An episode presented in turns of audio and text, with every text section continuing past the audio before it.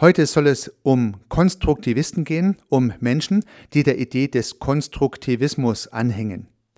Es geht vielleicht sogar um den sogenannten radikalen Konstruktivismus, das heißt, welche Gedankenmuster prägen diese Menschen? Wie sehen sie die Welt und was glauben sie, wie sie die Welt sehen können? Ich glaube, sich mit dem Gedanken zu beschäftigen macht Sinn, da damit die Relativierung der ein oder anderen Idee, die wir beobachten können oder die wir bei Beobachtern beobachten können, möglich ist. Das heißt, wir bekommen eine andere Perspektive auf Beobachtungsergebnisse und das wiederum kann uns bei unserem eigenen Erkenntnisgewinn hilfreich sein. Ein etwas philosophisches Thema mit aus meiner Sicht einem sehr guten praktischen Kern. Hallo und herzlich willkommen zum Podcast Systemisch Denken und Handeln. Mein Name ist Heiko Rössel.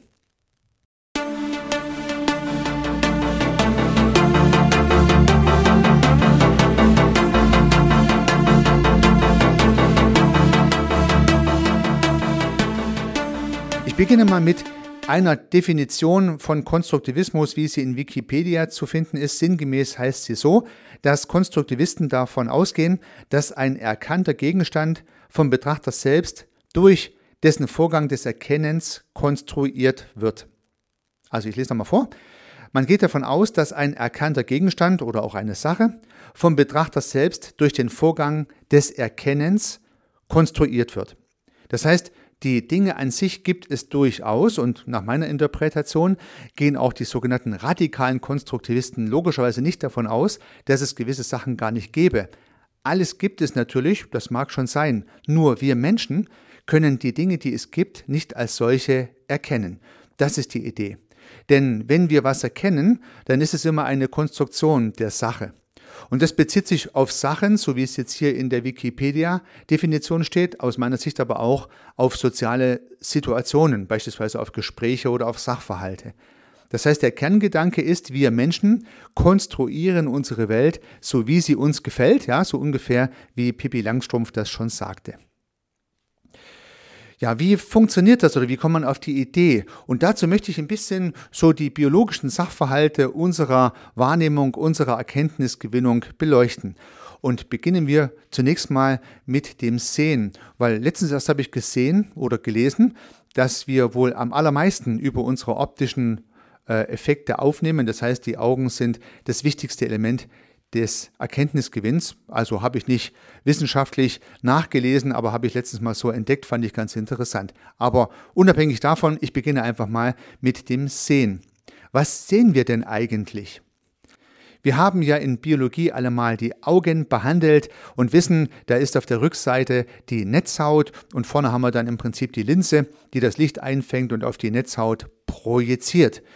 Das heißt, die Projektion der Dinge, die unsere Linse entgegennimmt und die Möglichkeiten der Netzhaut, diese Dinge irgendwie einzufangen, bestimmen natürlich unser optisches Wahrnehmungsvermögen. Das liegt auf der Hand. Wir wissen ja auch ganz genau, äh, dass wir gewisse Dinge, die sichtbar sein könnten, einfach nicht sehen können, weil unsere Netzhaut nicht in der Lage ist, diese Dinge im Prinzip ordentlich darzustellen.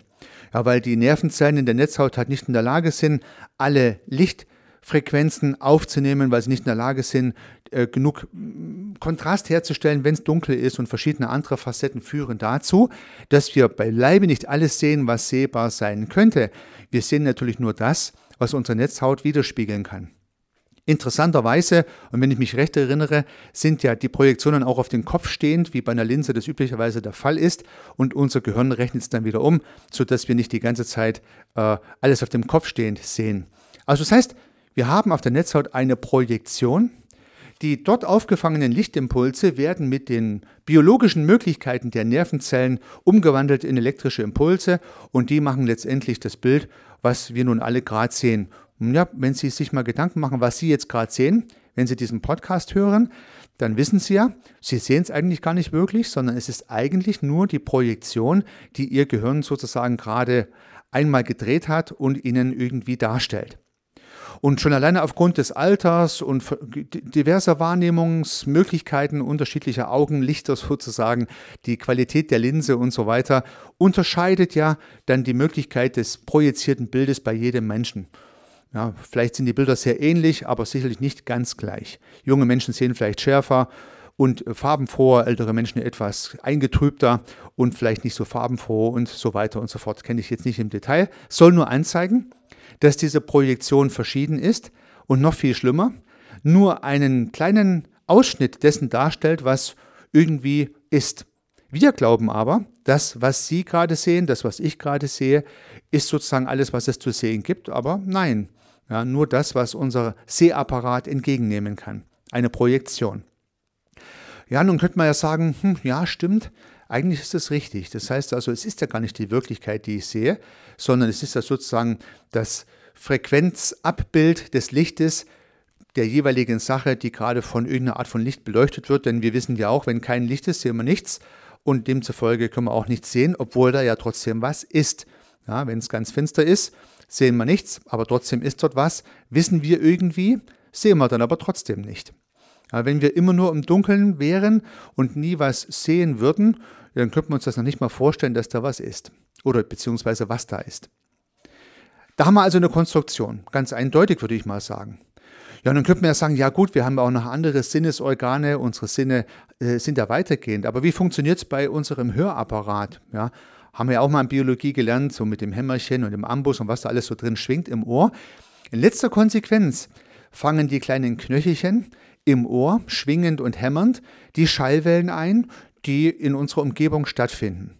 Und hier wissen wir jetzt ganz genau, dass wir nicht so gut hören wie viele andere Erdenbewohner, ja, Fledermäuse, die Ultraschall hören, hören wir nicht. Also wir hören halt ein bisschen was. Vom großen Frequenzspektrum theoretisch hörbarer Laute hören wir ein bisschen was.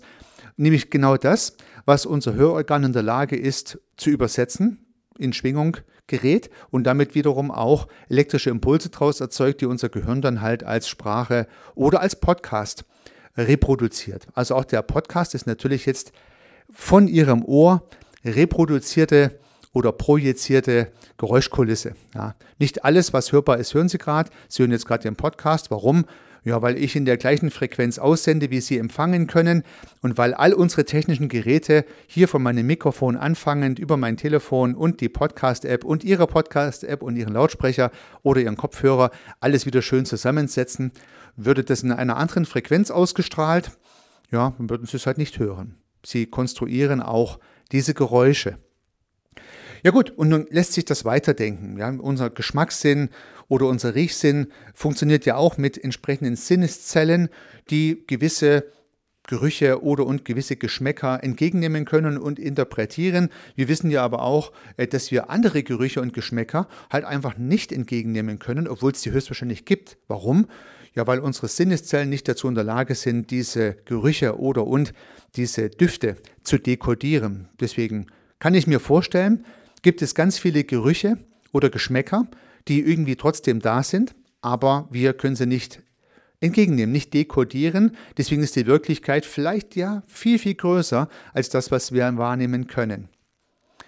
So, und Demzufolge haben unsere Sinnesorgane im direkten Einsatz, also was wir direkt sehen, direkt riechen, direkt hören, direkt schmecken, direkt fühlen, direkt äh, tasten können und so weiter und so fort. Äh, diese Dinge, die wir direkt durchführen, haben ihre Begrenztheit und wir konstruieren aus diesen biologischen oder biologischen äh, Entgegennahmen elektrische Impulse, konstruieren dann im Gehirn die entsprechende Wirklichkeit und glauben, das sei die Wirklichkeit.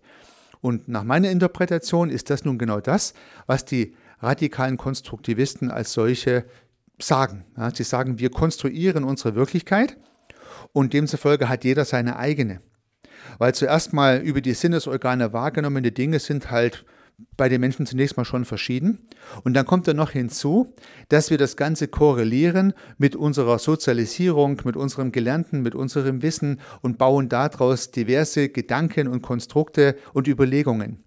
Das heißt also, selbst die schon nicht realen Dinge, die wir konstruieren in der Wahrnehmung, werden jetzt im Gehirn noch vermischt mit unseren Erfahrungen, mit unseren Vorerkenntnissen, mit dem, was wir gelernt haben, mit dem, wie wir erzogen worden sind, mit unserer Sozialisierung in der jeweiligen Gesellschaft, in der wir aufgewachsen sind und so weiter. Und dann kommt eine Erkenntnis raus. Und dann sagen wir, das ist jetzt die Wahrheit.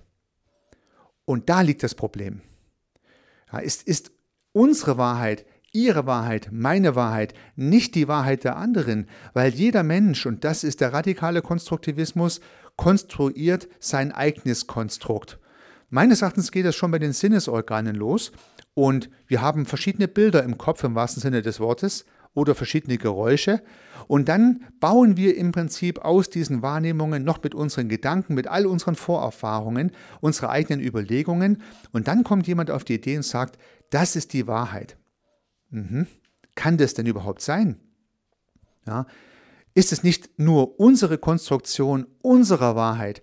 Und das ist die mega Relativierung und die aus meiner Sicht tolle Erkenntnis des radikalen Konstruktivismus.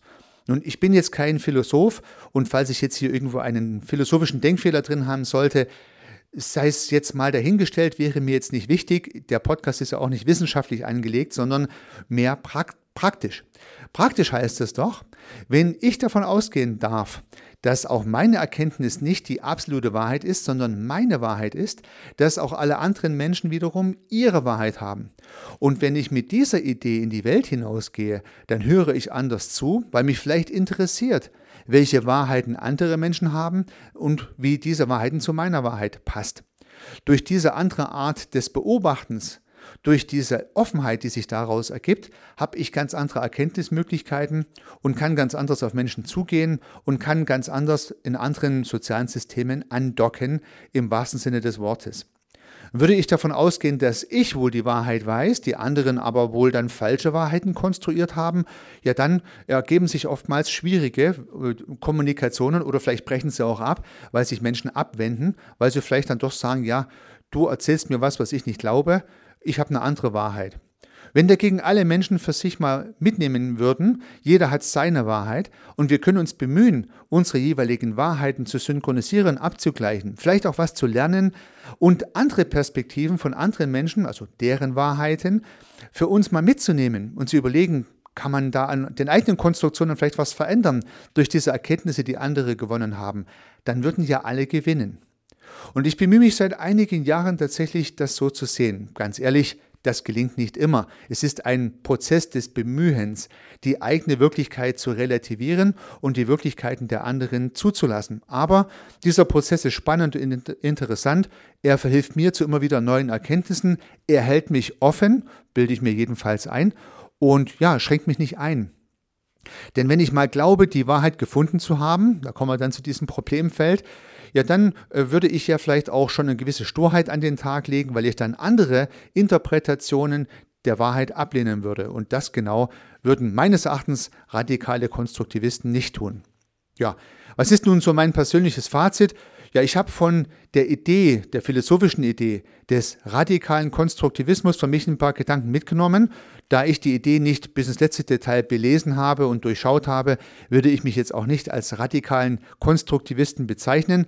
Aber ich habe wahrgenommen, dass da spannende Gedanken drinstecken, die mir hilfreich sein können, also nutze ich sie ganz praktisch und versuche meine eigene Meinung etwas zurückzunehmen, versuche zu verstehen, dass meine Konstruktion der Wirklichkeit nur eine Konstruktion der Wirklichkeit ist, bleibe offen und flexibel und das hat mir seither nicht geschadet. Und deswegen mache ich mehr davon, ganz im systemischen Sinne. Wenn Sie davon auch was mitnehmen können, würde es mich freuen. Dann nutzen Sie es auf jeden Fall. Dabei wünsche ich Ihnen sehr viel Erfolg. Unternehmen Sie was. Ihr Heiko Rössel.